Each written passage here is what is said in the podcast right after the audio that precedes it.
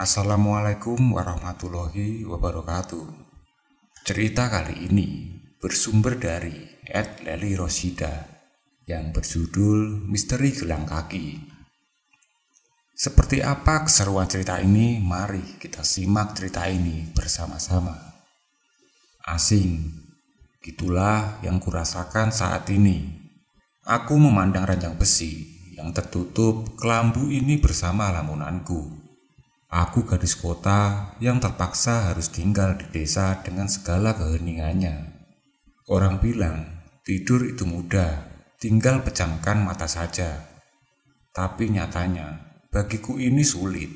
Ditambah lagi digitan suara bambu yang bergesekan dan gaungan suara binatang malam yang beradu. Seakan menjadi backsound kengerian suasana malam ini. Meskipun hati sudah lelah, tapi mata tidak begitu. Ingin keluar kamar, tapi mau apa? Aku hanyalah orang baru di rumah ini. Tak mungkin seenaknya saja, seperti di rumah sendiri. Aku rindu suasana rumahku. Rindu hingar-bingar keadaan kota yang meski malam hari tetap ramai dan sibuk. Berbeda sekali di sini. Bahkan setelah Isya, tak kutemukan suara anak-anak kecil yang bermain atau berlarian di depan rumah. Semua rumah ditutup dan lampu-lampu dipadamkan, seperti sudah siap menikmati sepanjang malam di dalam saja. Aku yang sedari kecil hidup di suasana kota menjadi suntuk dan malas dengan keadaan ini. Biasanya setelah Isya, aku dan teman-teman sekolah SMA aku nongkrong di kafe, taman, atau bahkan rumah-rumah kawan hingga larut malam. Sungguh berkebalikan adanya, sampai kapan aku bisa adaptasi. Padahal sudah seminggu di sini. Ku coba lagi memejam, sesaat kantukku mulai bisa larut. Tapi tiba-tiba suara kemerincing lonceng membuyarkannya. Siapa yang bermain lonceng malam begini? Kurasa di rumah ini tak ada anak kecil atau mungkin lonceng kuda atau sapi. Seingatku, nenek tak punya kuda dan kandang sapinya berada jauh di belakang rumah. Tak kuhiraukan, ku coba kembali terlelap, tetapi rincingan suara lonceng semakin keras dan memekakkan telinga. Ganggu aja, siapa sih? Rutuku dalam hati sendiri. Kesal Ku coba beranjak dari kasur untuk mencari tahu. Kusibak tirai kamar yang menutupi ranjang. Ya, kamarku masih seperti kamar orang-orang dulu. Dikelilingi tirai tipis agar tak diganggu nyamuk. Ku tarik pelan gagang pintu kamar. Perlahan, ku edarkan pandangan menelisik keadaan. Meski dengan cahaya remang-remang, aku bisa menemukan sosok wanita terduduk di lantai depan TV. Siapa dia? Ia memakai gaun tidur lusuh berwarna pink. Jelas itu bukan nenek. Dia terlihat sebaya denganku. Apa aku salah lihat? Siapa kamu? Tanyaku setengah berbisik. Takut membangunkan nenek dan Budi. Ia masih di posisi awal. Dia menunduk dengan rambut menjuntai menutupi wajahnya. Melihat ia tak menggubris, Aku mulai bergidik ngeri. Detik itu juga, hawa panas mulai menjalari tubuh, memaksa bulu kuduk berdiri sendiri. Segera, ku tarik kembali ke gang pintu mencoba menutupnya. Tetapi seketika wanita itu menoleh kasar ke arahku. Aku tercekat, meneguk ludah yang menghalangi kerongkongan. Tangan dan kaki mulai gemetar tak tentu seperti tak ada tenaga untuk bergerak. Kulihat dia mulai menyeret tubuhnya mendekat. Dengan tangannya ia beranjak. Kakiku semakin lemas. Bibir hanya bisa mengatup tanpa suara. Kemerincing lonceng di kakinya semakin menderu. Aku benar-benar lemas, pucat dan takut. Dan akhirnya aku pun pingsan. Sinar mentari yang hangat membangunkanku. Aku terbangun dengan mengerjapkan mata karena silau. Jendela kamar sudah terbuka sempurna, memaksa cahaya pagi menerobos dinginnya kamarku. Ku bangunkan tubuh dan duduk di atas kasur memandang alam luar. Sudah bangun, Fa? Sapa nenek Jamila sembari membawakan teh hangat di tangannya. Ia menaruhnya di meja rias sebelah ranjang, lalu duduk di samping kasurku. Ia memakai daster coklat dan jilbab instan sederhana. Meski berumur 60 tahun, ia terlihat cantik di sela kulit keriputnya Aku mencoba mengingat kembali kejadian semalam. Otakku berputar. Tadi subuh nenek menemukanmu tertidur di depan pintu. Kenapa? Tanya nenek seketika. Aku pingsan, Nek. Semalam aku mengalami kejadian aneh. Jelasku. Nenek terlihat mengeringit, ingin tahu. Aku seperti melihat seorang gadis di ruang tengah. Tambahku menjelaskan. Kulihat nenek sedikit melotot kaget. Ah, mungkin kamu bermimpi. Mana ada gadis di rumah ini selain kamu, Diva? Aku menggeleng. Gambaran itu masih terlihat jelas di pikiranku. Mana mungkin aku bermimpi, apalagi berimajinasi. Jelas aku pingsan di depan pintu semalam. Aku yakin ini nyata. Bu, ibu, sini bu. Suara serak wanita parubaya memanggil nenek. Ia adalah budeku, Bude Risma, kakak perempuan dari almarhum ayahku. Sudah setahun ini, beliau hanya berbaring di atas kasur, sebab serangan jantung yang mengakibatkan stroke. Suami dan anak-anaknya dengan tega meninggalkannya begitu saja, dan kini hanya nenek tempat bernaung. Segera, nenek Jamila meninggalkanku menuju panggilan Bude. Sungguh sama nasibku, kini dengan Bude Risma. Kami sendiri sebatang kara tanpa keluarga. Beruntung, kami masih punya nenek Jamila yang masih sehat. Meski usianya sudah sepuh, tapi semangatnya begitu tinggi. Ayah dan ibuku mengalami kecelakaan 10 hari yang lalu, sepulang dari syuting. Ya, ibuku adalah seorang aktris sinetron kejar tayang dan ayahku manajernya. Mereka mengalami kejadian naas itu jalan dekat rumah nenek. Entah apa yang terjadi. Menurut saksi mata, sebelum kecelakaan tunggal itu terjadi, terlihat ayah dan ibu menjerit histeris menatap jalanan. Hingga akhirnya mereka menabrak bahu jalan yang membuat mobilnya ringsek sempurna dan terbakar, menewaskan kedua orang tuaku saat itu juga. Karena aku anak tunggal dan tak punya anak keluarga di kota, aku pun diboyong nenek ke desa ini untuk tinggal bersamanya dan bude yang sedang sakit. Awalnya aku menolak, tapi tak ada pilihan. Akhirnya aku setuju dan pasrah saja. Ku beranjak dari kasur dan mengikuti nenek ke kamar Budi Risma. Letak kamarnya bersebelahan dengan kamarku. Saat berada di depan pintu, sudah tercium aroma pesing menyelimuti. Aku sedikit mual, tapi ku tahan saja. Bude menatapku tersenyum. Maaf ya, Dev. Bude ngompol. Kata Bude kepadaku. Terlihat nenek sedikit memukul kaki Budi yang dibersihkannya. Dev siapa? Ini Diva, Bude. Kataku menjelaskan. Kulirik nenek yang memandang Bude geram. Oh iya, maaf Diva. Pikiran Bude akhir-akhir ini agak bingung. Sampai lupa sama ponakan sendiri. Jelasnya terbata-bata Kulihat lagi nenek yang akhirnya tersenyum menyungging, seperti menutupi sesuatu. Kamu mandi dulu, Dok. Hari ini kamu sudah mulai masuk sekolah. Nanti Le Udin yang ngantar kamu. Kata nenek sembari terus mengelak budi. Enggih, Nek. Diva siap-siap. Aku pun pergi untuk membersihkan diri. Le Udin sudah menunggu di depan gazebo rumah Sambil menyesap rokok, ia menantiku. Ia adalah tetangga kami, umurnya sekitar 27 tahunan. Masih bujang, kulitnya sawo matang lebih ke hitam. Tubuhnya tipis jangkung tapi otot-ototnya mengkal tak dipaksa. Seperti diasah oleh nasib.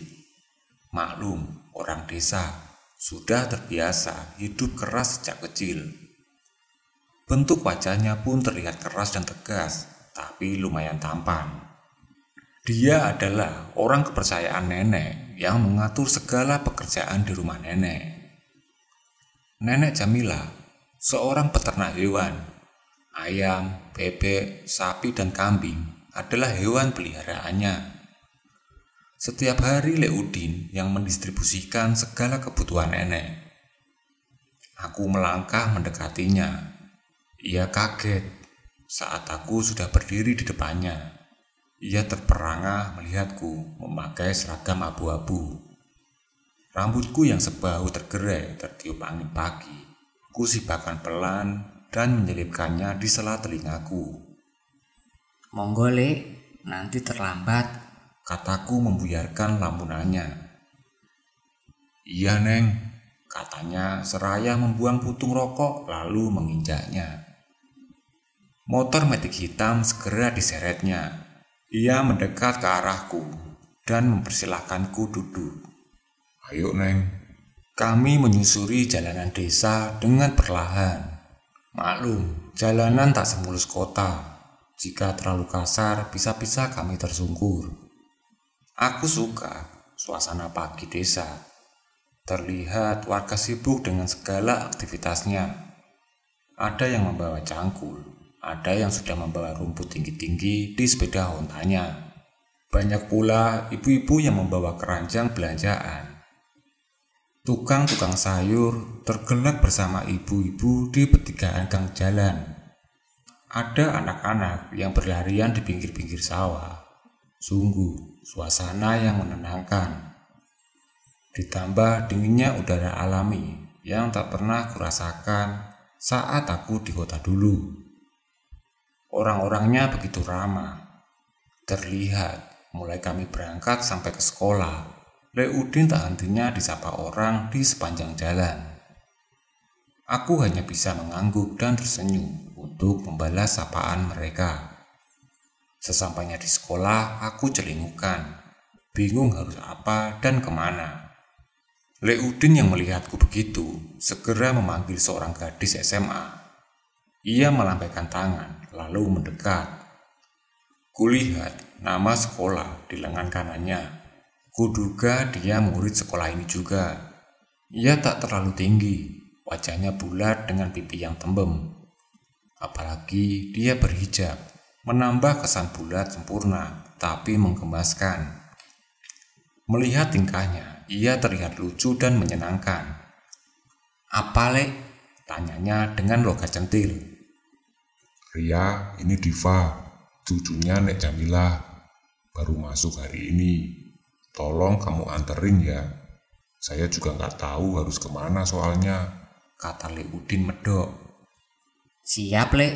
Ayo, Ajaknya, seraya menggandeng tanganku dan menyeretku masuk. Leudin melampaikan tangannya dan tersenyum pergi. Ia mengajakku menyusuri lorong sekolah yang lumayan panjang. Hingga sampai di sebuah ruangan kami berhenti. Assalamualaikum. Sapanya. Tak menunggu jawaban, ia mengajakku masuk. Di sana, para pengajar menatap kami berdua. Ngapunten pak, bu, ini Diva, katanya anak baru. Ria memperkenalkanku. Oh iya, mari duduk. Jawab seorang guru lelaki. Aku mulai ditanyai dan dicatat di sebuah buku. Setelah semua selesai, aku diajak Ria masuk ke kelas. Beruntung, aku menjadi teman sekelasnya. Jadi, aku tak perlu canggung untuk bertemu orang baru lagi. Seketika semua mata tertuju padaku, hening sebentar. Hei semua, ada anak baru nih, Diva namanya. Kata Ria dengan centil. Ada yang berbisik ke temannya. Eh, Dia bukannya anak Lisa Widya pemain sinetron itu ya? Langsung kusahut begitu saja. Ya, dia almarhumah ibuku. Semua terlihat mengangguk. Lalu kembali dengan keriuhan masing-masing. Ria menyeretku untuk duduk di bangku paling ujung. Ada seorang gadis yang menempelkan wajah di atas bangku. Inaya, Diva duduk di sini ya. Kamu kan sendirian. Pinta Ria. Ia mengangguk tanpa mengangkat wajah, lalu menggeser tubuhnya menepi, mempersilahkanku. Aku duduk di sebelahnya, seketika. Wajahnya menegang menatapku. Ia bangun dan melihatku tajam. Apa? Tanyaku seketika. Aura mistismu kental. Jawabnya aneh. Aku mengernyit. Ria yang duduk di depanku menoleh. Udahlah In, anak baru jangan ditakut-takut gitulah. Maksudnya, Tanyaku heran. kamu diikuti. Jawabnya tegas. Aku melongo. Ria sedikit menepuk tangan Inaya yang masih di atas bangku. Jangan diterusin I. Aku masih bingung, bergantian menatap keduanya. Inaya ini anak indigo, Fa. Bahkan warga sini sering minta pertolongan sama dia soal hal mistis. Aku mengangguk. Kulirik Inaya yang masih setia menatapku tajam. Aku jadi sedikit ngeri dan canggung. Wajahnya begitu tegas tapi manis. Kubuang pandangan menatap isi kelas. Lumayan bagus untuk sekolah pedesaan. Meski tak semewah sekolahku dulu, aku bersyukur bisa sekolah kembali. Kuedarkan pandangan hingga mataku terhenti oleh dua bola mata yang menatapku sendu. Seorang cowok dengan dandanan ala boyband Korea. Rambutnya disisir menyamping dan dicat coklat. Berbeda sekali dengan yang lain. Terlihat nyentrik karena yang lain masih terlihat deso. Ia tersenyum Aku membalas senyumannya lalu mengangguk. Ku dengar tawa cekikikan di depanku. Ria terkikik di sana. Dia Fahri, anak Pak Lurah. Nggak gampang loh dia sama cewek. Kayaknya kamu udah dikodein tuh. Lagi-lagi ia terkikik. Apaan sih? Jawabku sambil memutar bola mata malas. Sepulang sekolah, aku diajak pulang bareng Ria karena ternyata rumah kami tetanggaan. Hanya terpaut empat rumah saja. Di jalan kami berpapasan dengan Leudin. Dia segera berbelok karena melihatku di bonceng Ria. Kalau gitu, saya pamit ke toko ya, Neng Diva. Tolong bilang ke nenek Jamila. Teriaknya di atas motor. Iya, Le. Jawabku tak kalah kencang. Aku diturunkan Ria tepat di depan rumah. Di sana ada nenek yang menuntun Bude di atas kursi roda. Mereka menatapku. Assalamualaikum. Salamku sembari mencium tangan nenek dan Bude bergantian. Waalaikumsalam. Udin mana? Tanya nenek. Pamit ke toko katanya nek. Jawabku lugas. Oh, Jawabnya begitu saja. Nanti sore bantuin nenek ambil telur di kandang ya. Biar besok pagi bisa diantar Leudin. Bintanya. Enggih nek, Diva masuk dulu. Izinku berpamit masuk. Sore ini aku menepati janji ke nenek untuk membantunya mengumpulkan telur ayam dan bebek. Sudah seminggu ini, aku mulai terbiasa Meski awalnya aku mual muntah sih. Tak perlu lagi menunggu nenek dan Leudin. Aku sudah sigap dan cekatan. Tak terasa, waktu hampir senja. Sudah terkumpul lima kerat telur di sana. Tinggal kerat terakhir. Aku masuk ke kandang yang letaknya paling ujung, bersebelahan dengan suatu ruangan tertutup. Biasanya Leudin yang sampai ke sana, tapi kali ini aku ingin tahu juga suasana kandang nenek hingga aku memaksakan diri sampai ke sini. Ku ambil telur bebek yang masih hangat. Riuhan suara bebek menggema lucu. Aku senang karena pengalaman ini tak pernah kurasakan sebelumnya. Samar-samar di antara ocehan bebek, ku dengar lagi suara kemerincing lonceng.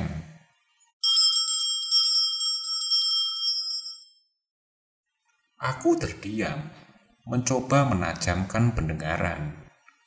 Kuikuti asal suara yang berujung di ruangan tertutup itu. Perlahan, aku mendekat, lalu menempelkan telinga di pintu yang mulai lapuk.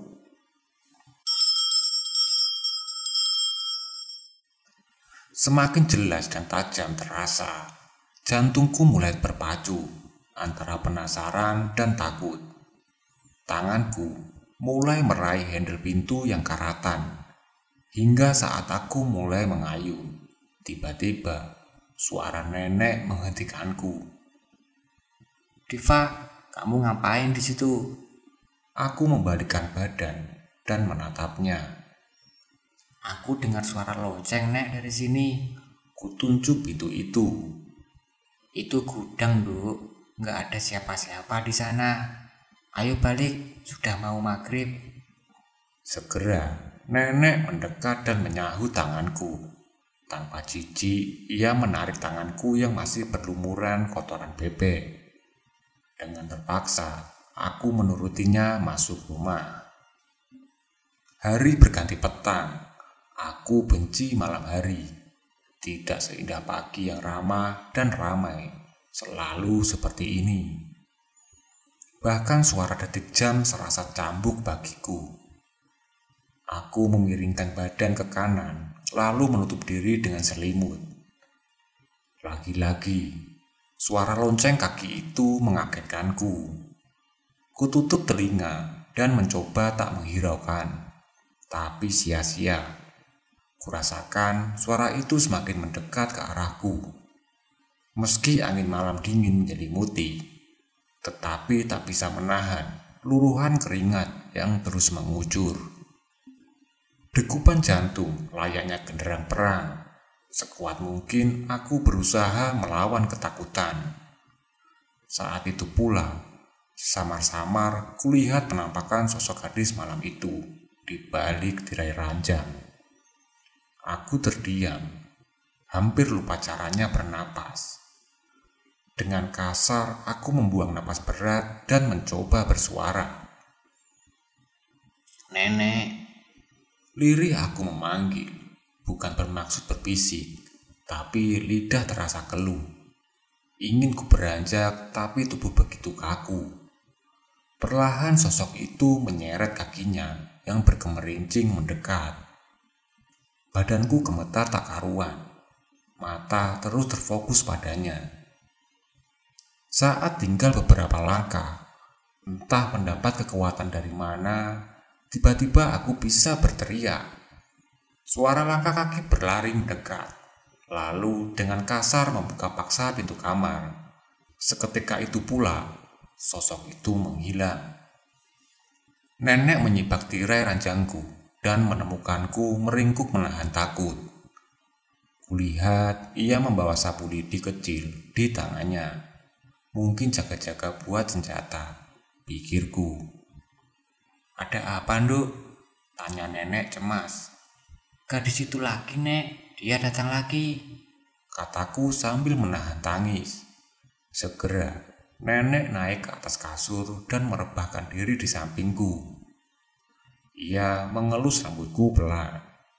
Sudah, tenang ya. Kamu tidur sekarang. Nenek temani kamu di sini.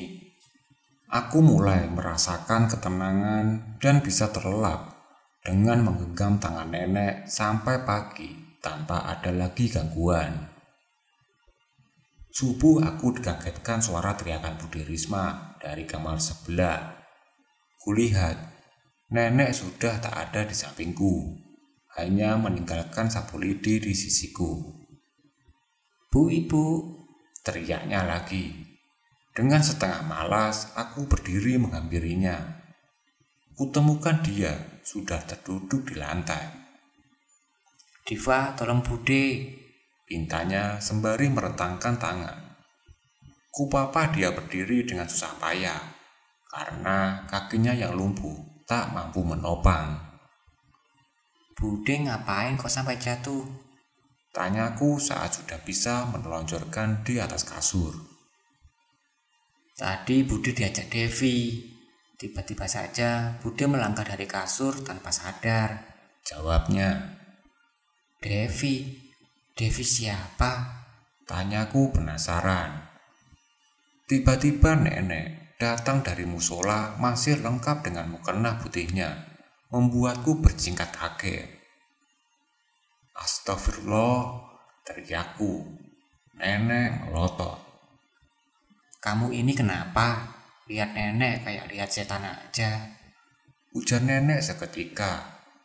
Ku elus dadaku dan membuang napas. Bude tertawa meledek. Sudah, mandi sana. Salat, terus siap-siap sekolah. Suruh nenek memaksa. Sebenarnya, aku masih menunggu jawaban dari Bude tentang Devi. Akan tetapi, Mungkin belum tepat. Nanti pasti aku tanyakan kembali. Pagi ini seperti kemarin. Leudin sudah bersiap mengantarku ke tempat menuntut ilmu. Sebenarnya aku bisa bermotor sendiri. Dulu aku juga apa-apa sendiri. Tapi di sini nenek melarangku. Mungkin takut aku jadi suka keluyuran atau mengapa aku juga tak tahu. Sesampainya di gedung pendidikan itu, Leudin segera berpamit. Aku mengangguk dan membiarkannya berlalu. Suara cempreng Ria seketika menyeruak. Diva, Teriaknya di antara kerumunan siswa. Ia berlari kecil menghampiriku. tadi aku susul kamu ke rumah. Eh, kamunya udah berangkat. Aku pun tersenyum. Kamu kayak Tuan Putri aja, ada bodyguardnya. Itu Leudin. Katanya sambil meringis. Aku menyenggol baunya sembari berdecak. Lalu kami berjalan menuju ke kelas. Di kelas, Inaya sudah ada di bangku seperti kemarin. Saat masuk, ia menatapku tajam. Lama-lama aku bisa mati tegang, ditatapnya seperti itu. Kata Ria, dia memang terkenal misterius, jarang tertawa dan begitu dingin. Makanya dia susah punya teman. Segera aku duduk dengan canggung di sebelahnya. Masih diganggu. Tanyanya tiba-tiba. Aku meliriknya. Bagaimana mungkin ia tahu Ku balas dengan anggukan. Bisa bantu nggak? Tanyaku berbalik. Ia mengangguk lalu menggeleng. Dan aku pun melotot. Apa maksudnya? Aku hanya bisa melihat dari sudut pandangmu saja. Tak lebih. Kamu harus cari tahu sendiri masalahnya.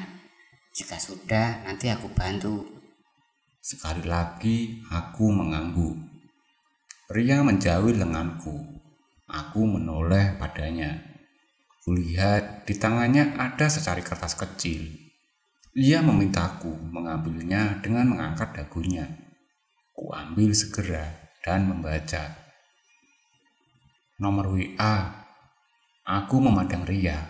Dia menoleh ke kiri untuk menunjukkan.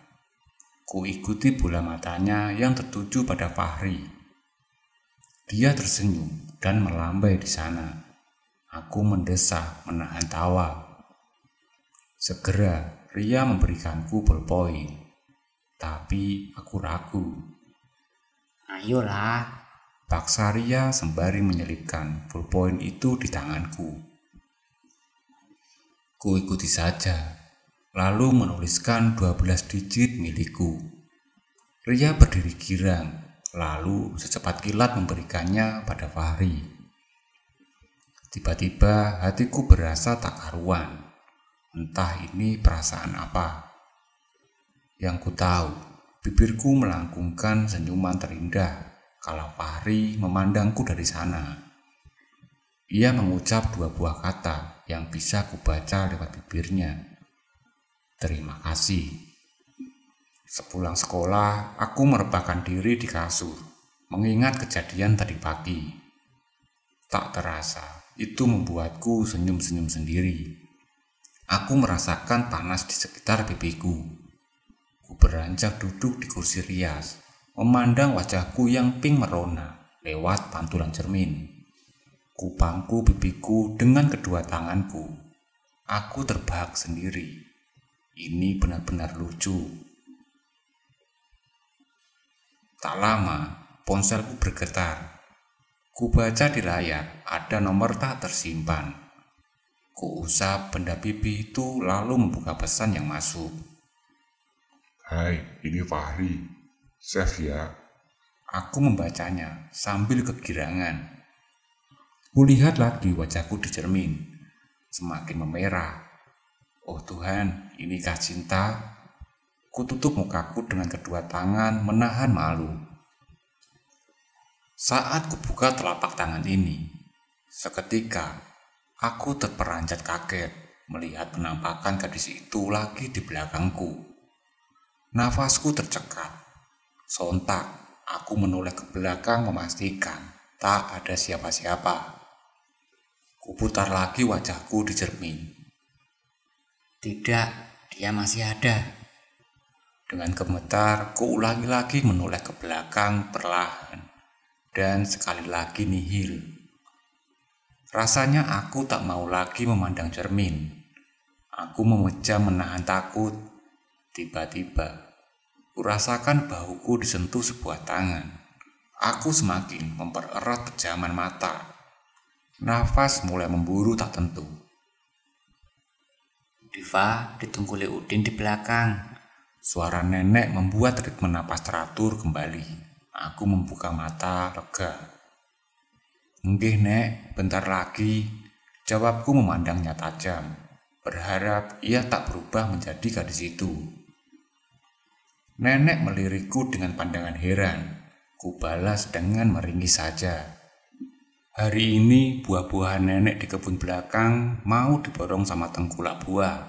Ada mangga, jambu, dan belimbing. Pagi tadi, aku sudah dipesan nenek untuk membantu Leudin mencatat dan mentotal. Karena kata nenek dia lemah soal hitung-hitungan.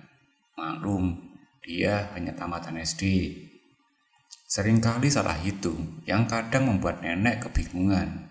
Namun, nenek tak pernah mempermasalahkannya karena bagi nenek kebun buah ini bukan prioritas utamanya. Hanya sekedar keberuntungan saja, tumbuh dengan sendirinya. Setelah selesai, kami duduk di amben atau kursi panjang dari bambu. Nenek menuntun tengkulak itu ke depan meninggalkan kami berdua Leudin mengibas-ngibaskan topi capingnya di sampingku. Kulihat peluhnya menetes bercucuran. Jelas saja, karena siang ini begitu terik dan Leudin habis memanjat sampai ke pucuk pohon yang panas. Aku menuangkan es teh yang sudah disediakan nenek di pucuk amben. Kusodorkan segelas kepadanya. Tiba-tiba, ia menatapku sendu. Caping yang dipegangnya terlepas ke tanah. Ia mendekat perlahan, lalu memandangku seperti penuh rindu. Devi. Seketika ia memelukku erat. Aku terdiam sesaat, lalu kudorong kasar dadanya yang menempel. Le, kurang ajar sampean. Ia menggeleng seperti tersadar lalu kaget. Buru-buru ia meminta maaf. Maaf, Neng. Aku nggak sadar. Ia menunduk menahan malu lalu bersiap berdiri. Tunggu, Devi itu siapa, Le? Dari kemarin Budi Risma juga panggil nama itu. Le Udin terlihat ceringukan, seperti bingung harus menjawab apa. Jawab, Le. Tanyaku kembali. Lagi-lagi, nenek datang di waktu yang tidak tepat. Aku menghela napas kesal. Ada apa ini? Tanyanya saat melihatku emosi. Boten, Nek. Aku menggeleng, lalu pergi meninggalkan mereka. Perlahan, aku beranjak. Sesaat ku dengar obrolan mereka di belakang. Nenek seperti memarahi Leudin. Ingin aku menoleh, tapi takut membuat nenek semakin marah. Tak kuhiraukan dan lurus masuk ke rumah. Saat melewati kamar Bude, aku tertegun melihat Bude berdiri menatap cermin. Kulihat ia sedang menyisir rambutnya pelan. Apa aku tidak salah lihat? Aku mendekat ke depan pintu. Bude, Bude udah bisa berdiri. Alhamdulillah. Kataku sumringah. Tapi ia tak menggubrisku. Bude, sejak kapan Bude bisa sendiri? Ia masih terdiam dan terus menyisir rambutnya di depan cermin. Aku mulai merasa aneh. Kutolehkan wajah sedikit miring untuk melihat wajah Bude di pantulan cermin. Astaga, itu bukan Bude. Kakiku mulai lemas dan ketakutan berkecamuk. Kulihat gadis itu lagi. Ingin kufokuskan mata untuk melihat wajahnya agar tahu siapa dia sebenarnya. Tetapi aku terlalu gemetar Tanganku memegang dalam pintu untuk menjaga keseimbangan. Kakiku semakin lemas tak kuat menopang berat badan sendiri. Aku terkulai lemas di depan pintu. Diva, Diva. Panggilan itu menyadarkanku. Kudengar itu suara Budi Risma. Kutoleh lagi ke depan cermin. Tak ada. Kamu kenapa sih, Va? Panggilnya lagi. Sekarang aku bisa mendengar asal suara itu. Dia Budi yang asli, masih berbaring di atas ranjang. Aku mencoba menstabilkan napas, kemudian bergegas berdiri mendekati Budi. Tadi aku lihat Budi di situ, kataku sambil menunjuk depan cermin. Kamu ini ada-ada aja, nggak mungkin lah Budi bisa. Jawabnya heran. Tak menyia-nyiakan kesempatan, Aku pun bertanya padanya. Bude, sebenarnya Devi itu siapa? Ia terlihat kaget sejenak, lalu tersenyum. Orang tuamu dulu gak pernah cerita. Aku mengangkat alis. Tentang Devi. Bude meneruskan. Aku menggeleng. Dia ponakan Bude juga, kesayanganku. Maksudnya, maaf Diva, Bude belum bisa cerita banyak. Mungkin kalau waktunya sudah tepat, nenek yang akan memberitahumu. Sebenarnya aku masih penasaran dengan jawabannya, tetapi aku tak bisa memaksa. Mungkin benar kata Bude, waktu yang akan menjawab. Aku harus lebih bersabar. Hari Minggu, pagi buta aku sudah terbangun dengan perasaan gembira karena semalam Ria mengirim pesan jika hari ini akan datang ke rumah bersama Fahri untuk kerujakan. Kemarin aku memang sempat memotong mangga muda dan belimbing ranum, lalu kukirimkan pada kontak Ria. Dia membalas dengan emoticon ngiler. Beberapa menit kemudian, ia mengirimkan screenshot obrolannya dengan Fahri yang berencana main ke rumah. Aku girang bukan main, tetapi berusaha sok jaim. Kubalas Jatria dengan emotikon marah. Dia mengirimkan stiker, terbahak lalu mengetikkan kata please. Akhirnya ku jawab saja dengan kata oke. Okay. Selesai mandi, aku bersiap ke warung depan rumah. Mau ke mana pagi begini? Tanya nenek heran sambil membawa gagang sapu. Ke warung Mbok Sehati, Nek. Mau beli bahan buat rujakan. Nanti teman Diva mau ke sini. Nenek mengangguk saja. Kalau rujakan di belakang saja, biar nggak perlu ngepel rumah. Sarannya padaku. Gih, Nek. Sekalian nanti ambil mangga muda yang masih di pohon. Anak perempuan jangan banyak tingkah. Pakai galak saja. Suruhnya galak. Dan aku pun terkekeh. Enggak lah, Nek. Ada Fahri kok. Nanti biar dia yang manjat. Oh walah, iya wis. Pungkasnya lalu meneruskan kegiatan menyapu rumah. Segala yang dibutuhkan sudah kupersiapkan tanpa kurang. Tinggal menunggu jam saja. Di depan kasih rumah, berkali-kali aku melirik ponsel, menanti Ria menelpon. Tak sabar rasanya bertemu sang pujaan hati. Beberapa menit kemudian, samar ku dengar deru knalpot mendekat. Aku mulai sumringah, namun seketika wajahku menampilkan guratan sedih tatkala menemukan Ria dibonceng oleh Fahri. Entah hatiku terasa tergores begitu saja. Perih. Ria yang centil segera turun dari motor menggodaku. Maaf ya, pinjam bentar doang abangnya. Aku malu. Ternyata Ria bisa membaca isi otakku. Apaan sih? Jawabku manyun. Segera, Ria memegang kedua bahuku, menatapku dengan pandangan mengiris. Aku mengendikan bahu. Lihat tuh pipi udah kayak tomat aja, ranum banget. Rayunya lagi. Aku tergelak, tapi secepatnya menutup mulut saat Fahri menatapku. Tangkap nih, seru Fahri dari atas pohon. Dengan sigap, aku menangkapnya berkali, berulang hingga terkumpul banyak belimbing. Udah banyak, Ri. Ganti mangga. Teriakku dari bawah. Ria sedang sibuk mengulek bumbu rujak. Kulihat cabenya menggoda. Aku mulai menelan ludah. Dengan lihai, ia menekan dan memutar gegang ulek. Dijilatnya sedikit. Kulirik, ia memoyongkan bibirnya lalu mengibasnya. Pedas mungkin. Fahri turun dari pohon belimbing, lalu dengan cepat merangkak ke pohon mangga. Aku terkesima. Aku pikir anak Pak Lurah biasanya anti kotor-kotor. Ternyata dia berbeda. Ria datang, ikut menanti di bawah pohon. Podes, Pak, sumpah. Katanya sembari menjulurkan lidah. Lah piye, Wong kamu sing bikin dewe kok. Kataku sambil terkekeh. Woi, tangkap. Fahri melempar tanpa aba-aba hingga mangga meluncur agak jauh. Kami berlari mengikutinya. Mangga itu terhenti tepat di depan sebuah gundukan tanah. Aku dan Ria melongo sambil berpandangan. Di sudut atas dan bawahnya tertancap nisan yang masih baru.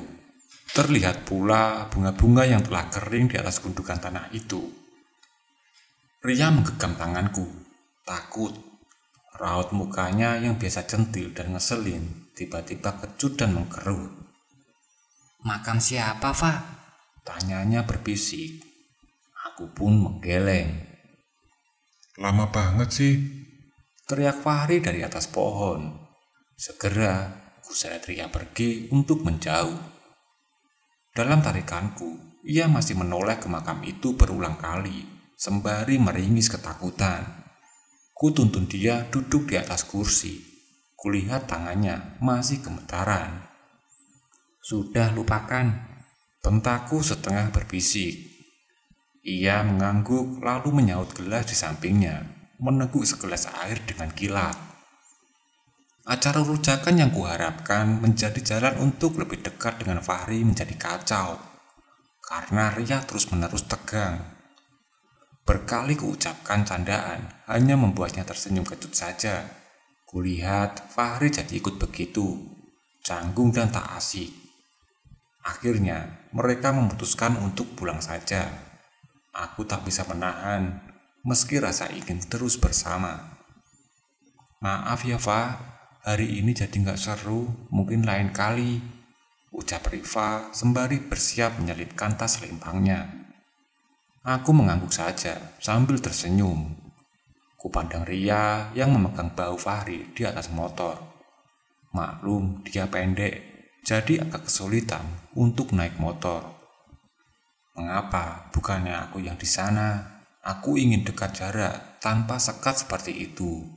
Bahkan kubayangkan memeluk dada bidang Fahri dari belakang. Kubiarkan motor itu menjauh dan hilang dari pandanganku. Sore harinya seperti biasa, aku membantu nenek mengumpulkan telur hewan unggasnya. Dek Udin sedang mengaduk dedek, makanan unggas di depan kandang, di bawah pohon bambu yang berderet rapi dan sejuk. Aku mendekatinya. Lek, tadi aku nggak sengaja masuk lebih jauh ke kebun mangga nenek. Di sana aku menemukan kuburan punya siapa. Seketika, ia menoleh dan melotot memandangku. Tangannya yang tadi memutar terhenti begitu saja. Kulihat ia menelan ludah. Mungkin yang Diva salah lihat. Candanya mengada-ada. Aku menggeleng. Nggak mungkin lah, Lek. Wong Ria aja sampai ketakutan kok. Ia mulai celingukan. Kok tadi aku nggak diajak sih, Neng? Aku kan juga pengen. Dari kemarin cuma bisa ngilir metik buah. Jawabnya mengalihkan obrolan dan kembali mengaduk dedak. Aku tahu ia menyembunyikan sesuatu. Aku tak bisa memaksa, harus lebih lembut lagi sepertinya. Lek, maaf aku nggak maksa. Kapan pun kalau Lek Udin siap, tolong beritahu aku.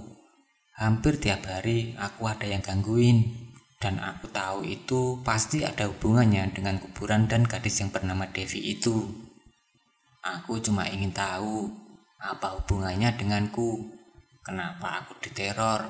Apa Udin gak kasihan sama aku? Bisa-bisa aku mati konyol karena penasaran. Kembali ia terhenti dari aktivitasnya. Hening sebentar, seperti memikirkan rangkaian kata-kata yang akan dilontarkan. Dia Devi, salah satu anggota keluarga ini, gadis yang aku cintai. Matanya mulai berkaca-kaca. Kenapa dia dikubur di belakang kebun? Tanyaku penasaran. Ia menggeleng. Karena nenek Jamilah memang sengaja menyembunyikannya. Alisku terangkat bingung. Sudahlah, Neng. Maaf, aku nggak bisa meneruskan cerita ini. Takut dimarahin sama nenek. Aku sedikit lega karena mulai ada secercah harapan yang akan terungkap. Semoga segera kutemukan kejelasan yang lebih pasti. Aku meninggalkan Leudin yang mulai termenung akibat pertanyaanku tadi. Aku tahu ada penyesalan dalam hatinya, namun entah apa. Malam ini aku tidur bersama nenek, mungkin akan selamanya. Aku udah gak mau tidur sendiri, gak mau didatangin lagi sama gadis itu.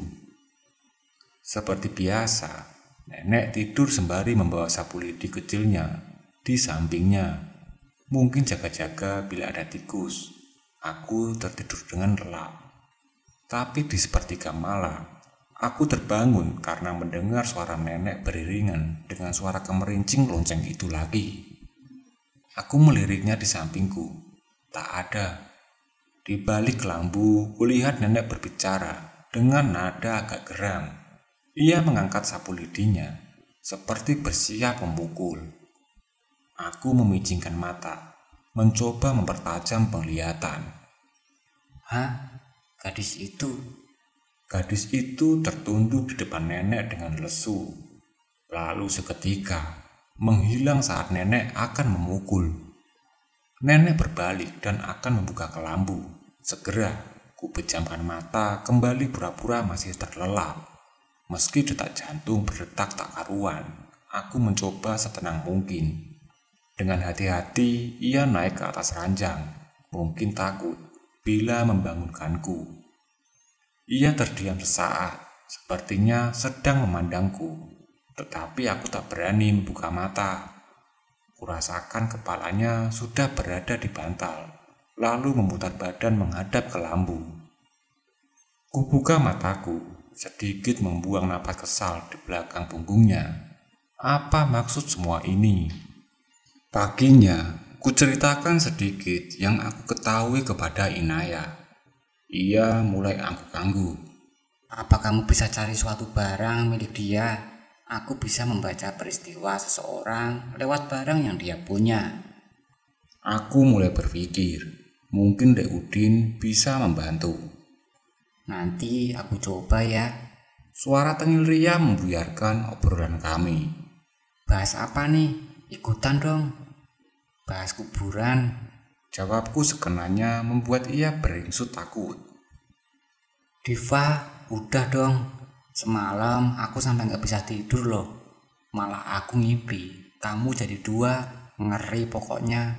Teriaknya dengan nada manja. Kulihat jidat Inayah sedikit berkerut. Jangan-jangan Kata Inayah menggantung. apa? Tanyaku dan Ria berbarengan. Aku nggak mau nebak-nebak. Kamu lakuin aja apa yang aku minta tadi ya. Biar semua jelas. Aku mengaku pasti.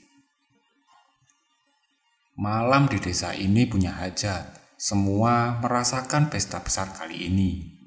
Di jalan menuju balai desa, sudah banyak sekali pedagang yang menggelar dagangannya. Ada banyak sekali macam makanan, baju, peralatan rumah, dan sebagainya. Riuh, ramai dan penuh sesak. Lampu warna-warni menghiasi jalanan. Tak lupa, musik koplo mengalun-alun meramaikan suasana. Di pendopo balai desa sudah terpapang layar putih raksasa. Malam ini akan ada pertunjukan wayang semalam suntuk. Meski aku tak pernah menyaksikannya, tapi aku bersemangat ingin tahu. Selama ini, aku hanya mengetahui kisah wayang lewat tulisan dan cerita saja. Jadi, ini pengalaman pertamaku.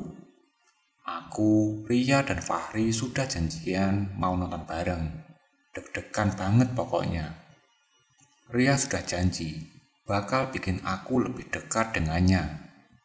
Katanya sebagai ganti hari kemarin, aku tersipu. Fahri mengajak kami duduk di bangku paling atas.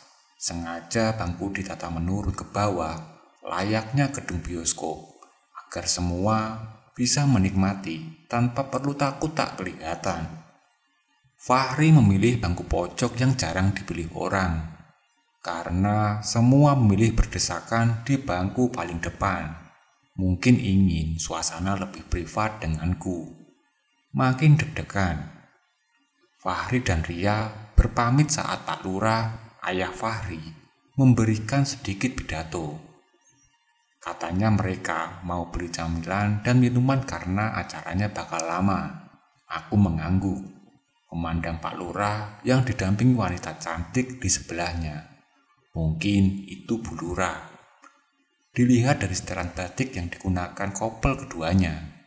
Ayahnya gagah dengan kumis agak tebal melingkari bibir. Kulihat Fahri lebih mirip dengan perawakan ibunya. Itu mancung dan bibir tipis. Beda dengan bibir Pak Lurah yang agak tebal. Entah apa yang disampaikan beliau, Aku agak malas dengan basa-basi. Tiba-tiba, angin berembus dingin menerpaku. Sepertinya angin itu datang dari pohon beringin raksasa di pojok kiriku beberapa meter. Aku menoleh, seketika aku berjingkat, melihat penampakan gadis itu duduk di pojok, masih menggunakan gaun tidur lusuh yang sama. Bulu kuduk seperti tersetrum, berdiri dengan sendirinya, Aku mencoba tegar melawan ketakutanku, memfokuskan pandangan padanya. Karena aku ingin melihat siapa dia sebenarnya. Meski dikelilingi ratusan orang mengitari pendopo, aku merasa sendiri di sini. Menatap penampakan itu dalam pandanganku saja. Perlahan ia menolehkan wajah, mempercepat laju jantungku. Kedua telapak tanganku telah basah oleh keringat. Ingin teriak tapi sayang. Aku harus sedikit menahan. Detik itu juga kutemukan wajahnya menatapku. Apa aku tidak salah lihat? Aku merasa bercermin memandangnya. Itu wajahku kan? Jadi selama ini aku dihantui oleh diriku sendiri. Apa aku berhalusinasi? Aku semakin melongo dibuatnya. Tiba-tiba tatapan matanya penuh amarah seperti bersiap menerkamku. Tubuhku bergetar hebat. Aku juga siap untuk melompat. Seketika itu juga, dengan kilat dia berlari kencang ke arahku. Tenaga yang kusiapkan untuk meloncat ternyata percuma. Aku hanya bisa menganga tanpa bersuara. Bagaimana ini? Inaya datang tepat saat sosok itu hampir menabrakku. Merentangkan telapak tangan kanannya ke arah gadis itu. Seketika, penampakan itu hilang terpental begitu saja. Kamu sudah tahu kan? Kata Inaya sembari duduk. Dia aku. Aku menjawab dengan bibir yang masih bergetar. Iya, aku yakin sekarang dia kembaranmu. Jawabnya malah membuat kepalaku semakin pening. Bagaimana bisa? Kenapa selama ini keluargaku menyembunyikannya dariku? Rentetan pertanyaan semakin mengaung dalam otakku. Yang ku tahu selama ini aku anak tunggal tanpa saudara. Itu yang jadi PR-mu. Segera cari tahu sebelum terlambat. Suruhnya padaku. Aku memegang kepalaku sendiri, mendengus kesal tanpa arti. Entah ini sulit ku terima. Ria dan Fahri datang dengan seplastik besar bawaan. Aku sampai heran. Siapa yang bakalan makan?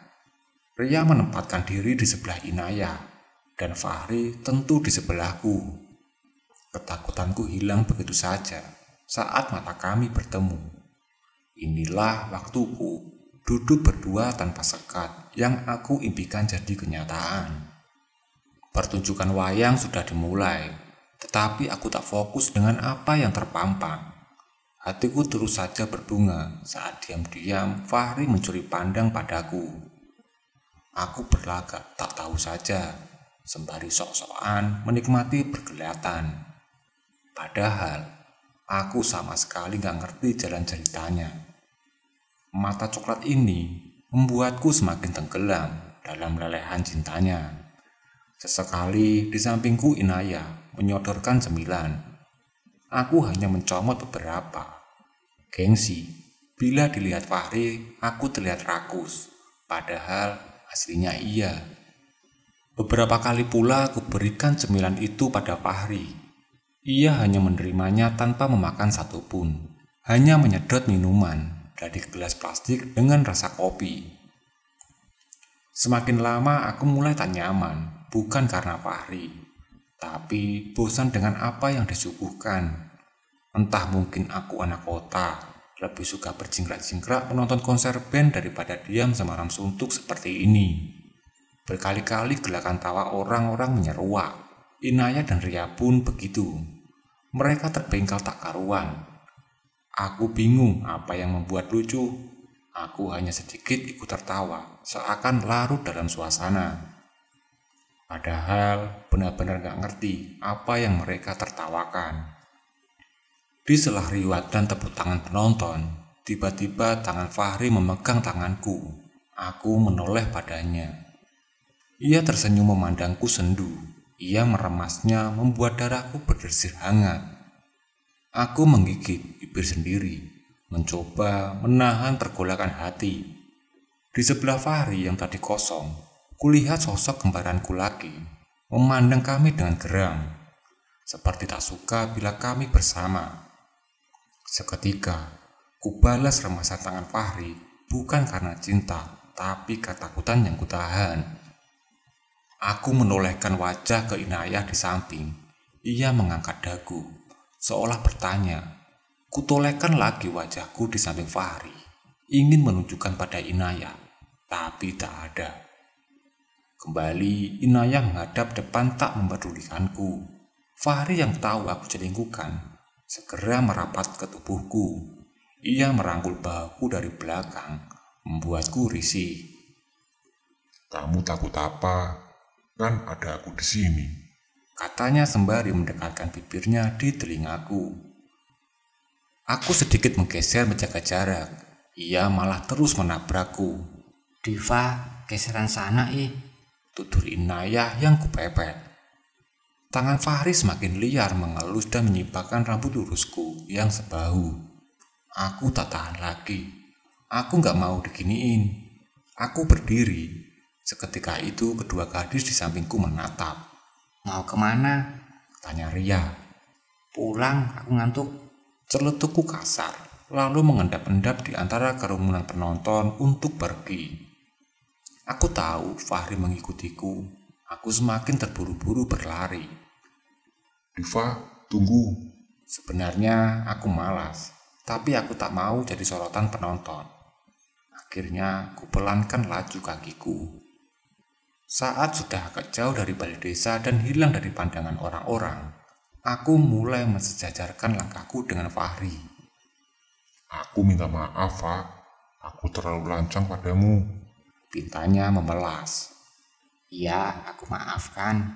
Asal jangan diulangi lagi. Kataku memutus kesal. Ia mengangguk dan tersenyum. Aku antar kamu pulang ya.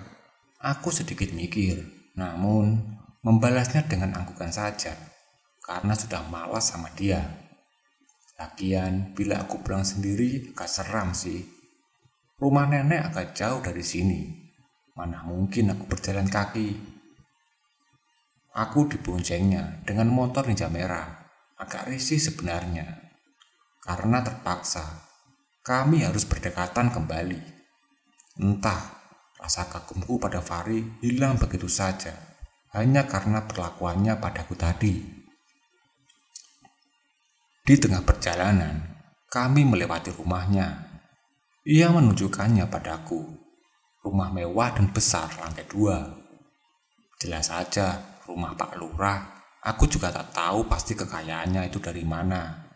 Yang ku tahu, ia orang paling kaya di kampung ini. Rupanya, jarak rumah kami tak begitu jauh. Selang beberapa rumah, aku sudah selamat sampai di kediaman. Ku ucapkan terima kasih padanya sembari melambaikan tangan. Ia membelokkan motor perlahan. Sebenarnya aku masih menginginkannya. Melihat gayanya di atas motor dengan jaket jeans biru muda dan sepatu putih itu. Lamunanku buyar tatkala motor itu menjauh membawa boncengan sesosok gadis itu lagi. Aku terkejut, ingin rasa memanggil Fahri, tapi ia sudah terlalu jauh. Semoga saja tak terjadi apa-apa padanya. Pagi ini tak biasanya Ria dan Inaya datang terlambat. Mungkin akibat semalam suntuk bergadang nonton wayang. Bahkan hingga bel menggema, tak jua kutemukan batang hidung mereka. Sepi rasanya. Kunikmati saja hari ini dengan kesendirianku. Waktu istirahat tiba, tak membuatku beranjak meninggalkan kenyamanan diri ini. Aku sudah dalam posisi nikmat tenggelam dalam kesepian. Meski kerongkongan terasa kering, rasanya aku malas berkutik. Kuselonjorkan kaki di bangku Inaya yang kosong, lalu sedikit menengadah dengan bantuan punggung kursi Terasa nyaman sendiri, aku terpejam. Aku tersentak kaget saat kakiku terasa dingin seperti tersentuh es. Aku berjingkat. Fahri tergelak di sana. Kaget ya? Ucapnya seraya menempelkan plastik es teh di kakiku. Kuturunkan kaki dari bangku. Fahri mendudukinya. Maaf ya. Ia menyodorkan seplastik es teh di tangannya. Kuterima dengan senyuman. Langsung kuseruput begitu saja. Dingin dan manis, semanis cintanya padaku. Aku masih meneguk es teh dan Fahri menatapku dengan mata coklat indahnya. Aku mulai tersipu. Rasanya jantung ini hampir copot saat ia menopang wajahnya dengan tangan yang ditempelkannya pada bangku. Badannya menghadap ke arahku, lalu lebih fokus menusukkan tatapannya itu. Aku terbatuk. Ia cemas lalu merangkul bahuku dan menepuknya pelan-pelan. Kulihat tak ada seorang siswa pun dalam kelas. Aku mulai sedikit takut mengingat kejadian tadi malam. Aku menggeser tubuh merapat ke tembok, lalu membuang pandangan. Tak berani lagi menatapnya. Ia terlihat tersenyum nakal. Aku tahu apa yang ada dalam pikirannya. Makasih ya. Semalam benar-benar indah, tak akan pernah kulupakan. Ucapnya dengan nada merayu yang dibuat-buat. Aku memutar otak. Emang semalam aku ngapain sama dia? Hanya menonton layang yang gak jelas itu kan? Kubalas dengan angkukan kepala berharap ia segera pergi. Beruntung, ia berdiri setelahnya. Saat ia berlalu, aku memandangnya sambil menyesap es teh di tangan. Ia menoleh lalu mengerling, dan aku pun mengangkat alis. Sore ini seperti biasa, aku membantu Leudin di kandang. Aku ingat apa kata Inaya untuk mencari suatu benda milik Devi. Aku mendekatinya. Le, apa sampean punya barang milik Devi? Ia menoleh saat memberi makan kambing. Ia terdiam sesaat seolah berpikir. Sebenarnya dulu ada gelang kaki miliknya. Aku nggak tahu sekarang di mana. Padahal udah tak simpan dalam kotak. Tapi kok ya masih hilang. Mungkin ada yang ngambil. Jawabnya seraya menatap rumput di kotak kayu depan kandang. Yang ada loncengnya itu ya? Ia menoleh lagi. Kok Neng Diva bisa tahu? Aku kan sudah bilang, Le. Dia sering mendatangiku. Aku tahu siapa dia sebenarnya. Dia kembaranku kan, Le. Le Udin menatapku tajam. Aku tahu ia rindu. Karena melihatku sama seperti melihat Devi. Ia mengangguk, menaruh rumput, lalu duduk di bangku kecil. Dikeluarkannya bungkus rokok dari dalam saku, lalu mengambilnya satu. Ia menyulut, lalu menghembuskannya ke udara. Makanya aku kalau lihat yang Diva itu takut. Sambil mengepulkan asap rokoknya. Takut nggak bisa menahan. Tambahnya. Aku mengambil alih tugasnya. Kujejer rumput di balok kayu di depan kandang. Kepala-kepala kambing itu keluar dari celah kayu, mengunyah rumput hijau yang masih segar. Aku masih ingin tahu semuanya, Le. Kenapa aku dipisahkan dengan saudariku itu sendiri? Apa salah kami? Kataku dengan nada memelas, berharap Leudin berbelas memberitahu. Memang ada suatu hal yang disembunyikan karena ini menyangkut aib keluargamu. Kulihat Leudin masih nyaman dengan rokoknya. Aku harus tahu, Le, apa itu? Ia menyesap sedotan terakhirnya, lalu membuang puntung rokok, lantas menginjaknya. Nanti malam ya, Neng, ikut aku. Akan kuceritakan semuanya. Asal jangan sampai ketahuan nenek. Aku menghembuskan nafas lega. Semoga semua pertanyaanku akan bertemu jawabannya. Aku bersiap pergi sesuai dengan rencana yang disusun Leudin. Aku berpura-pura untuk meminta tolong padanya mengantarkanku ke toko buku. Tak lupa aku sudah menghubungi Inayah dan Ria agar semuanya semakin jelas. Nenek masih di musola, jadi aku menunggunya. Aku tak mau ia curiga kalau tidak pamit padanya. Mau ke mana, Diva? Tanya Bude di atas ranjangnya saat melihatku keluar dari kamar. Aku masuk dan duduk di sebelahnya. Mau cari buku, Bude? Emang kamu tahu di mana toko buku? Diantar sama Leudin kok. Saat itu pula, Leudin sudah ada di depan pintu kamar Budi Risma. Udah siap, Neng? Kami menoleh. Aku sedikit kaget melihat penampilannya, tak seperti biasa. Jaket jeans ala Dylan dan celana jeans hitam sobek membuatnya terlihat lebih muda. Sungguh, berkebalikan setiap harinya dengan kaos oblong kedodoran dan celana kolor. Harum maskulin parfum menambah kesan maco. Aku terkesiap. Din, kamu jangan macam-macam sama Diva ya. Jangan samain dia dengan Devi. Ancam Bude seketika. Aku semakin penasaran dengan semua ini. Apa maksudnya Bude? Bude terlihat bingung. Mungkin dia keceplosan. Devi itu beda sama kamu, Diva. Dia dilahirkan tidak sempurna. Aku yang selama ini merawatnya karena ayahmu telah membuangnya. Sebelum aku sakit, setiap hari aku dan Udin yang mengurus kebutuhannya. Kepalaku semakin panas. Aku tak tahu apa maksudnya. Leudin mendekati kami, memposisikan diri di ujung ranjang bude. Mbak Risma, sama seperti saat aku menginginkan Devi. Aku tak pernah berharap Diva akan membalasku. Diva memang beda, tapi ia masih punya perasaan. Yang ia tahu selama ini, aku hanyalah perawatnya saja, tak lebih, dan aku memaklumi itu. Aku hanya melongo mendengarkan percakapan dua orang di depanku, sembari terus mencerna ucapan mereka. Bahkan aku tahu bila dulu ia menyukai Fahri, anak Pak Lurah yang sering beli telur ke sini. Tapi aku tak masalah bila bertepuk sebelah tangan. Toh aku juga sadar diri. Bude terlihat menangis.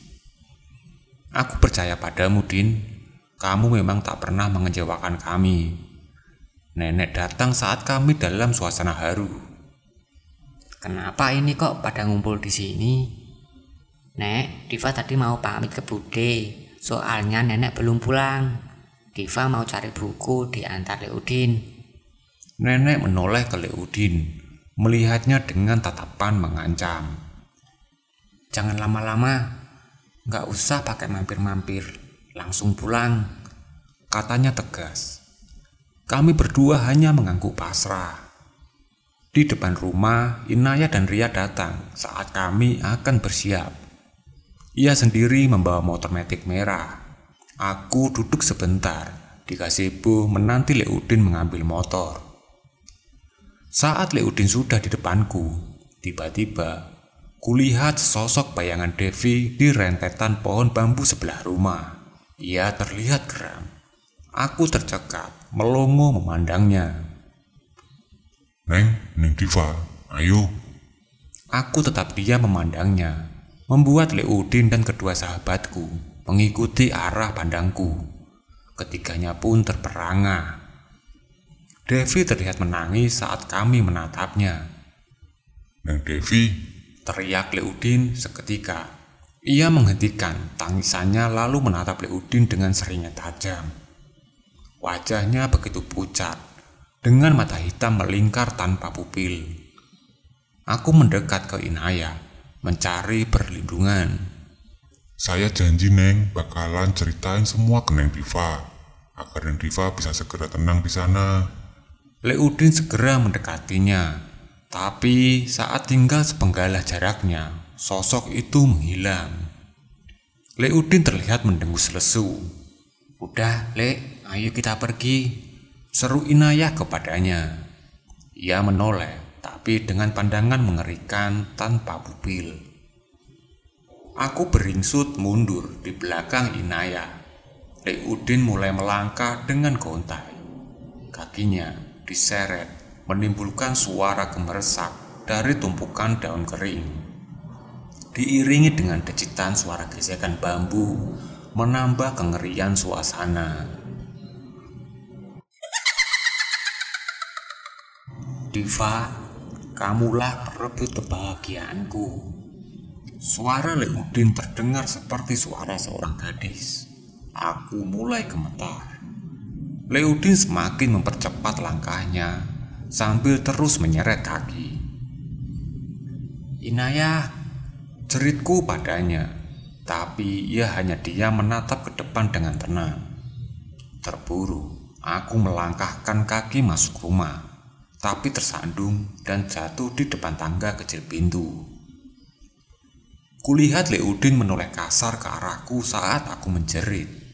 Cepat ia membelokkan langkah. Aku memundurkan tubuhku dengan lutut yang mulai berdarah. Inaya dan Ria mencoba mencegahnya, tapi ia didorong keras hingga tersungkur di tanah. Dengan tersenggol, ku coba menegakkan badan untuk berdiri. Pagar kayu menjadi pegangan. Tertati, aku bangkit. Tetapi jarak kami semakin dekat. Tubuh bergetar tak karuan. Saat mencoba meraih gagang pintu, kutemukan nenek dengan sapu lidi kesayangannya menatap geram Leudin. Ia terkesiap, seperti ketakutan menganga dan terdiam melihat nenek lalu ambruk. Inayah dan nenek segera menghambur ke Leudin. Dengan susah payah, mereka berdua menyeret tubuh jangkung itu ke lantai depan rumah. Aku tak bisa membantu, sebab kakiku terasa perih. Hanya bisa menyaksikan dan selonjoran di depan mereka. Leudin pingsan, terbaring lemas. Lalu nenek masuk ke rumah entah mungkin untuk mengambil air. In, kenapa tak kau pakai kekuatanmu seperti waktu itu? Harusnya mudah kan bagimu? Inayah menatapku tajam, lalu mulai memencet keras jempol kaki Leudin. Kekuatanku hanya untuk arwah, bukan manusia. Aku tak bisa mengusirnya begitu saja jika sedang merasuki manusia. Harus ada tahapannya agar tak melukai si media. Nenek datang kembali dengan seember kecil air. Ia menciprat-cipratkan air itu ke muka Leudin. Inayah masih dengan aktivitasnya, merapal bacaan yang entah apa sembari mengecat jempol kaki Leudin. Selang beberapa menit, Leudin berteriak kencang. Tubuhnya mengejang saat Inayah menghentakkan kakinya ke lantai. Nenek terlihat kaget. Ia terduduk ke belakang. Leudin mulai sadar. Ia celingukan melihat sekeliling. Menatap kami dengan pandangan heran. Alhamdulillah, kataku. Leudin mulai mendudukkan dirinya, meringis memegang kepala. Nenek masih terlihat geram. Wajahnya memerah seperti menahan amarah. Ia melotot memandang Leudin. Aku tahu ia marah. Seperti tak enak hati, Leudin menundukkan pandangan dari nenek, memandangku dan tersenyum. Degup jantung berpacu, tatkala senyuman itu tersirat di mata. Rasa yang sama saat pertama kali aku memandang Fahri. Mungkinkah aku menggeleng dan mengalih pandang? menstabilkan getaran dalam dada. Tanpa kusadari, ada tangan terulur di hadapanku, menanti untuk diraih. Aku menengada, mencari wajah pemiliknya. Inayah tersenyum mengangguk di sana. Ia memapaku berdiri, sedikit kaku, karena luka di lutut yang mulai mengering. Nenek membuka pintu lebar-lebar mengisyaratkan kami untuk segera masuk. Terpincang aku melangkah dengan bantuan rangkulan Inayah. Terkaget aku saat tubuh ini diangkat tanpa permisi. Dalam sekejap, aku sudah dalam gendongan tubuh jangkung Leudin. Ada percikan rasa yang menyala di dalam dada. Kala kedua binar mata kami beradu tanpa sekat. Bahkan bisa kurasakan Hembusan hangat nafasnya menguat di wajahku. Deru suara mobil terdengar berhenti di halaman rumah. Kami menoleh. Aku masih menggelayut di dada bidang Leudin. Saat pintu mobil terbuka, kutemukan Fahri bersama kedua orang tuanya di sana. Fahri menatapku kaget. Segera ia berlari kecil menghampiri kami. Ada siratan cemburu di wajahnya, tapi meluluh ketika menemukan kakiku yang berdarah. Kamu kenapa, Fa? Entah kenapa, aku semakin mengeratkan pegangan ke tubuh Leudin, seperti suka melihat guratan kecemburuan itu. Ada apa ini? Tanya Pak Lurah kepada nenek. Dan, Pak Lurah, ada apa ini? Tanya nenek pada ayah Fahri. yang mulai mendekat. Aku mengisyaratkan Leudin untuk menurunkanku, lalu terpincang merapat di samping Ria. Ia memandang Fahri dari ujung kepala hingga kaki, lalu tajam menatapku. Heran melihat Fahri berbalut baju formal, seperti akan datang ke acara kondangan. Maaf, Nek. Kami bertamu tanpa memberitahu. Boleh kami masuk? Ujar Pak Lurah dengan sopan. Oh iya, silahkan. Monggo. Nenek mengacungkan jempolnya ke dalam rumah. Kami mengikuti nenek ke dalam, lalu duduk melingkar di kursi tamu. Mendengar suara riuh di depan, Bude pun keluar kamar dengan menaiki kursi roda, penasaran dengan apa yang ada. Pak Lurah terlihat gelisah, menatap istri dan anaknya berkali-kali. Begitupun dengan kami semua, entah apa yang mau mereka sampaikan. Ia berdehem sebentar. Maaf, Nek. Maksud kedatangan kami ke sini mau melamar Nak Diva untuk Fahri. Jantungku berasa copot. Apa-apaan ini? Kami masih sekolah. Untuk apa? Aku juga masih ingin melanjutkan pendidikanku ke jenjang selanjutnya. Bulurah mendekat kepadaku, duduk di samping, dan memegang tanganku. Bukan tanpa alasan, kami melamarmu mendadak. Saya juga kaget saat Fahri mengungkap semuanya, aku mengernyit, lalu mencari mata Fahri, ingin tahu kejelasan semua ini. Aku sudah bosan dengan semua teka-teki. Belum kelar masalah Devi, sekarang Fahri datang menambah rumit isi kepalaku. Fahri menunduk sebentar, menghela nafas. Maafkan aku, Diva. Tapi saat itu kita saling mau kan? Aku ke sini untuk mempertanggungjawabkan semuanya. Apa maksudmu? Tanggung jawab untuk apa? Nenek merangkul bauku, berusaha mendinginkan. Malam itu, Fa, apa kamu lupa? Malam saat kita menonton wayang, setelah aku antar kamu pulang, tiba-tiba beberapa menit kemudian kamu datang ke rumah. Saat itu rumah sepi, karena ayah dan ibu masih di pendopo balai desa sampai pagi dan kita melakukan hubungan terlarang itu dengan penuh rasa cinta. Kami semua melongo, tak percaya. Aku menggeleng-gelengkan kepala dengan cepat. Kamu gila ya? Enggak mungkin aku berbuat seperti itu. Tanya sama nenek, apa aku keluar rumah lagi setelah kamu antar pulang? Sergahku berapi-api. Nak Fahri, maaf, saya juga masih ingat betul Diva tak ke mana-mana lagi malam itu. Dia tidur bersama saya. Masa iya saya mengigau? Kata nenek memperjelas. Fahri berdiri, menarik sesuatu di kantong depan celananya, lalu menunjukkan kepada kami. Ini, Fahri menunjukkan gelang kaki. Ini buktinya. Rincingan lonceng gelang itu mengingatkanku pada sosok Devi yang kulihat ikut di boncengan Fahri malam itu. Leudin mengambil gelang kaki itu dari tangan Fahri, memandangnya sendu. Ini gelang kaki punya Neng Devi. Jadi selama ini kamu yang sudah mengambil? Tanya Leudin. Devi siapa? Gelang ini tertinggal di kamarku setelah kejadian malam itu. Kamu jangan mengelak lagi, Diva. Buktinya sudah jelas. Kamu juga menikmatinya kan? Refleks. Aku berdiri terpincang mendekat. Menggamparnya keras-keras. Tak terima atas tuduhan yang menjijikan itu.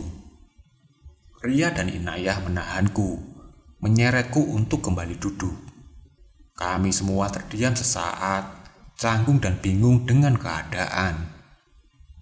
Pak Lurah mencoba mencairkan suasana. Maafkan anak saya, Diva. Sekarang saya jadi bingung mau percaya sama siapa. Ini rumit. Leudin, apa benar itu gelangnya punya Devi? Akan kucoba untuk mengungkapnya. Kalian semua warga kampung ini sudah tahu kan kemampuan saya? Bukan bermaksud sombong, hanya ingin memperjelas semuanya. Sahut Inaya yang dibalas angkukan semua orang. Leudin segera memberi gelang itu pada Inaya. Ia memandang gelang itu, lalu menggegamnya erat sembari menutup mata. Seketika, keadaan menjadi hening. Mata kami terpusat pada Inaya. Terlihat, ia menggeleng ke atas bawah, kiri kanan, sesekali mengangguk. Masih dengan mata terpejam, layaknya mengikuti kata hati. Keringatnya mulai membasahi dahinya. Beberapa menit setelahnya, matanya membeladak. Kami terkaget. Di sampingku, Ria menggenggam tanganku erat karena melihat mata Inaya yang melotot tanpa pupil. Ia tertawa dengan suara yang berbeda. Fahri, aku bahagia bisa bersamamu semalaman memadu kasih. Semua orang saling pandang, mencerna apa yang dikatakan Inaya. Kamu siapa? Tanya Fahri. Bude mendekati Inaya. Ia memutar ban kursi rodanya, lalu mendekat memandang rindu gadis di depannya. Devi, kau kah itu, Ndok? Inayah menatap Bude. Ada guratan sedih di wajahnya membuat garis bibirnya turun. Bude, aku sayang Bude. Sama Leudin juga. Tolong bilang sama nenek, jangan pukul aku lagi pakai sapu lidi itu. Sakit. Rintihnya di depan Bude. Kulihat nenek menggertakkan giginya geram, menahan emosi. Apa maksud semua ini? Tanya Pak Lurah bingung. Inayat kembali memejam. Ia menggeleng-gelengkan kepala dan semakin menggerak genggaman tangannya pada gelang itu.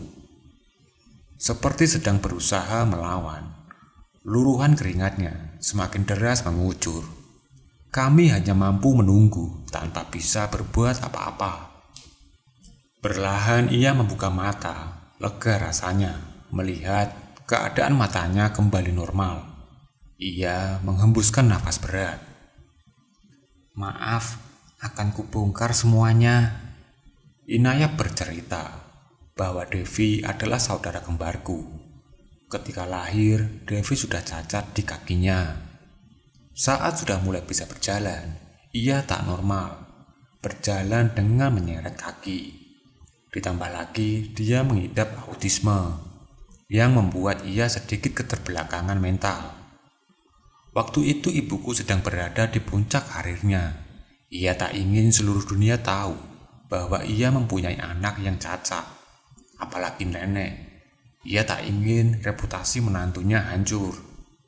Hingga mereka memutuskan untuk menyembunyikan Devi dari sorotan semua orang. Di desa ini pun Hampir tak ada orang yang tahu keberadaan Devi karena nenek mengurungnya di gudang belakang samping kandang. Sesekali orang tua datang untuk menyambangi, tapi mereka tak pernah menganggap Devi sebagai anaknya. Hanya datang untuk memberikan uang sebagai pemenuhan kebutuhan saja. Beruntung, ada Bude dan Leudin yang begitu menyayangi Devi. Mereka menganggap Devi seperti anak normal pada umumnya. Hingga saat Devi tumbuh remaja, Fahri yang sering beli telur ke kandang, diam-diam dilirik oleh Devi melalui lubang kecil di ruangan itu. Ia kagum akan sosoknya. Acap kali ia bercerita dan berangan-angan menikah dengan Fahri kepada Bude dan Leudin. Nenek memberi gelang kaki dengan lonceng agar saat ia butuh apa-apa, tinggal membunyikannya. Namun, semua itu malah membuat Devi semakin sering menggoyang-goyangkan kaki, karena ia tak ingin sendiri di sana. Hingga sering kali, nenek memukulnya dengan sapu lidi, yang membuatnya semakin tersiksa. Semakin lama tubuhnya semakin ringkih, karena sering dipukul, ia tertekan dan membuatnya terserang berbagai penyakit dalam. Hingga akhirnya ia menghembuskan nafas terakhir dan dikubur di kebun belakang rumah agar tak diketahui orang. Astagfirullah, segitu teganya ya nek. Ucap Bulurah tak percaya. menggelengkan kepala. Nenek hanya bisa diam menunduk malu. Satu hal lagi, meninggalnya orang tuamu juga disebabkan oleh Devi. Arwahnya mengikuti mereka saat pulang syuting dan menggebrak kaca depan mobil. Akibatnya, ayahmu tak bisa mengontrol setir yang membuatnya oleng dan menabrak, kata Inayah kepadaku. Mungkin dia iri kepadamu karena kamu bisa hidup bahagia dan normal, disayangi oleh semua orang, apalagi Fahri. Orang yang pernah Devi kagumi malah jatuh cinta kepadamu. Sahut Ria menambahkannya. Jadi semua sudah jelas kan bagaimana Diva? Apa kamu mau menerima lamaran anak saya? Pak Lurah menatap tegas. Ku jawab pula dengan lugas. Maaf pak, setelah tahu semua ini, saya tak mau lagi membuat saudariku dendam padaku. Saya tak bisa menerima. Biarkan Devi tenang di sana, tanpa membuat lagi luka untuknya. Jadi, yang tidur denganku itu hanya arwah. Ini tak masuk akal. Padahal aku berharap ini nyata. Kata Fahri diikuti lototan semua orang. Aku meliriknya dengan pandangan muak. Detik ini juga aku mulai membencinya, dasar. Pandanganku beralih pada Leudin yang berada di samping Fahri. Entah ada rasa nyaman saat menatapnya. Lelaki sederhana tanpa banyak gaya, dan tentunya begitu menyayangi Devi saudariku. Pipi terasa merona saat mata kami bertemu pandang. Senyumnya mampu meluluhlantakan. Hatiku yang sedari tadi memanas. Pak Lurah berdiri, mengajak keluarganya untuk berpamit. Maafkan kehadiran kami yang memalukan ini, Nak Diva. Atas nama Fahri, sekali lagi saya minta maaf. Saya berjanji akan membuatnya lebih mengerti adab. Tuturnya sembari mengatupkan tangan. Saya yang seharusnya berterima kasih, Pak, karena kedatangan keluarga Bapak, akhirnya semua masalah selama ini bisa terungkap. Matur suun, ucapku seraya, melirik nenek yang cengingukan. Saat berpamit, Fahri menggenggam tanganku lama. Ku coba menariknya tapi ia malah tersenyum menyeringai. Saat itu pula, kulihat bayangan Devi dari dalam rumah dengan wajah yang memelas. Kusentakkan saja dengan kasar. Ayahnya segera menyeret tubuhnya menjauh, melangkah keluar rumah dan berlalu. Setelah kejadian malam itu, sering kali kutemukan nenek melamun sendiri. Bahkan terkadang ada buliran air merempes ke pipinya. Aku tahu ia menyesal, tapi mungkin sedikit gengsi untuk mengakuinya.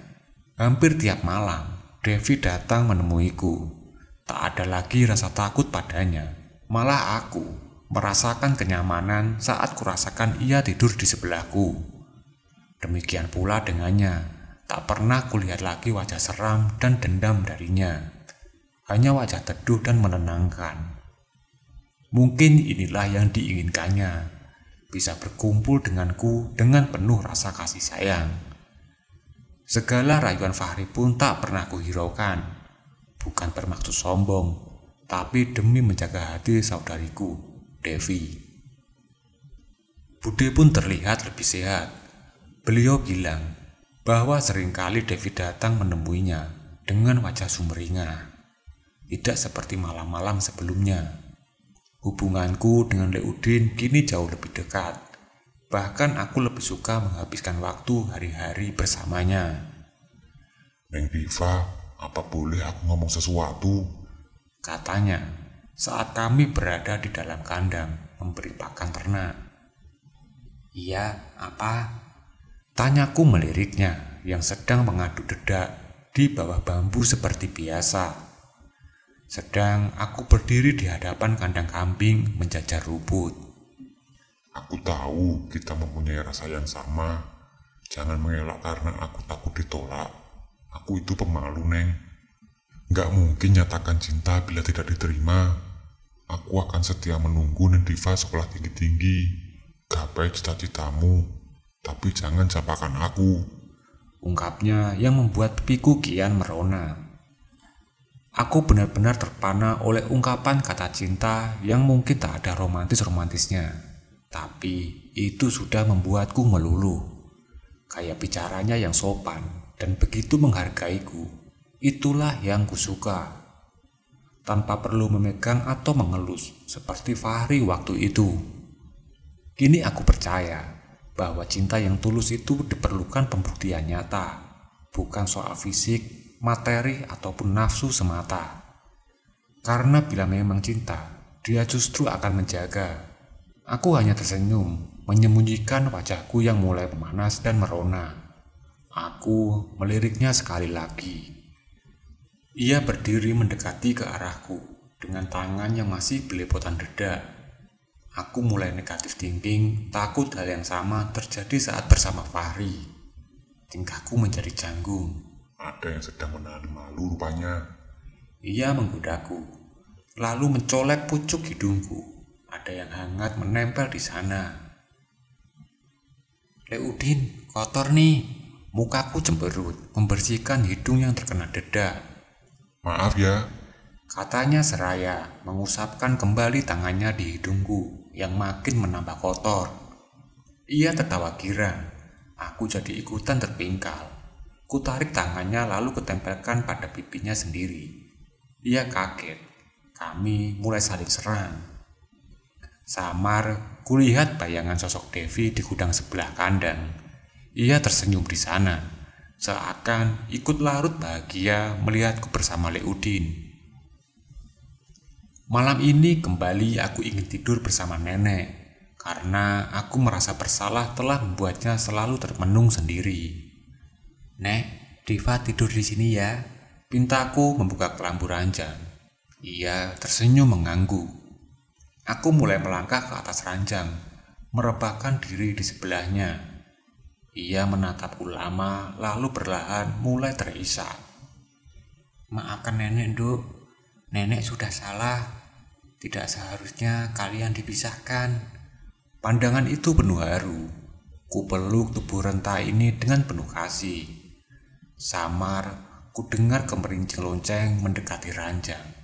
Kami menemukan Devi di depan pintu, tersenyum mengangguk. Segera nenek menyembunyikan sapu lidi yang selalu di sampingnya. Aku terharu bahagia. Perlahan, bayangan itu sama dan menghilang di balik kepulan asap. Devi, kini aku sudah mulai mengenalmu. Mungkin bagimu ini terlambat tapi tidak untukku. Bahkan aku bahagia ketika tahu mempunyai saudari satu hari-hari denganku. Janganlah lagi menaruh dendam untukku. Aku berjanji akan selalu titipkan doa untukmu dan kedua orang tua kita. Bahagialah di sana.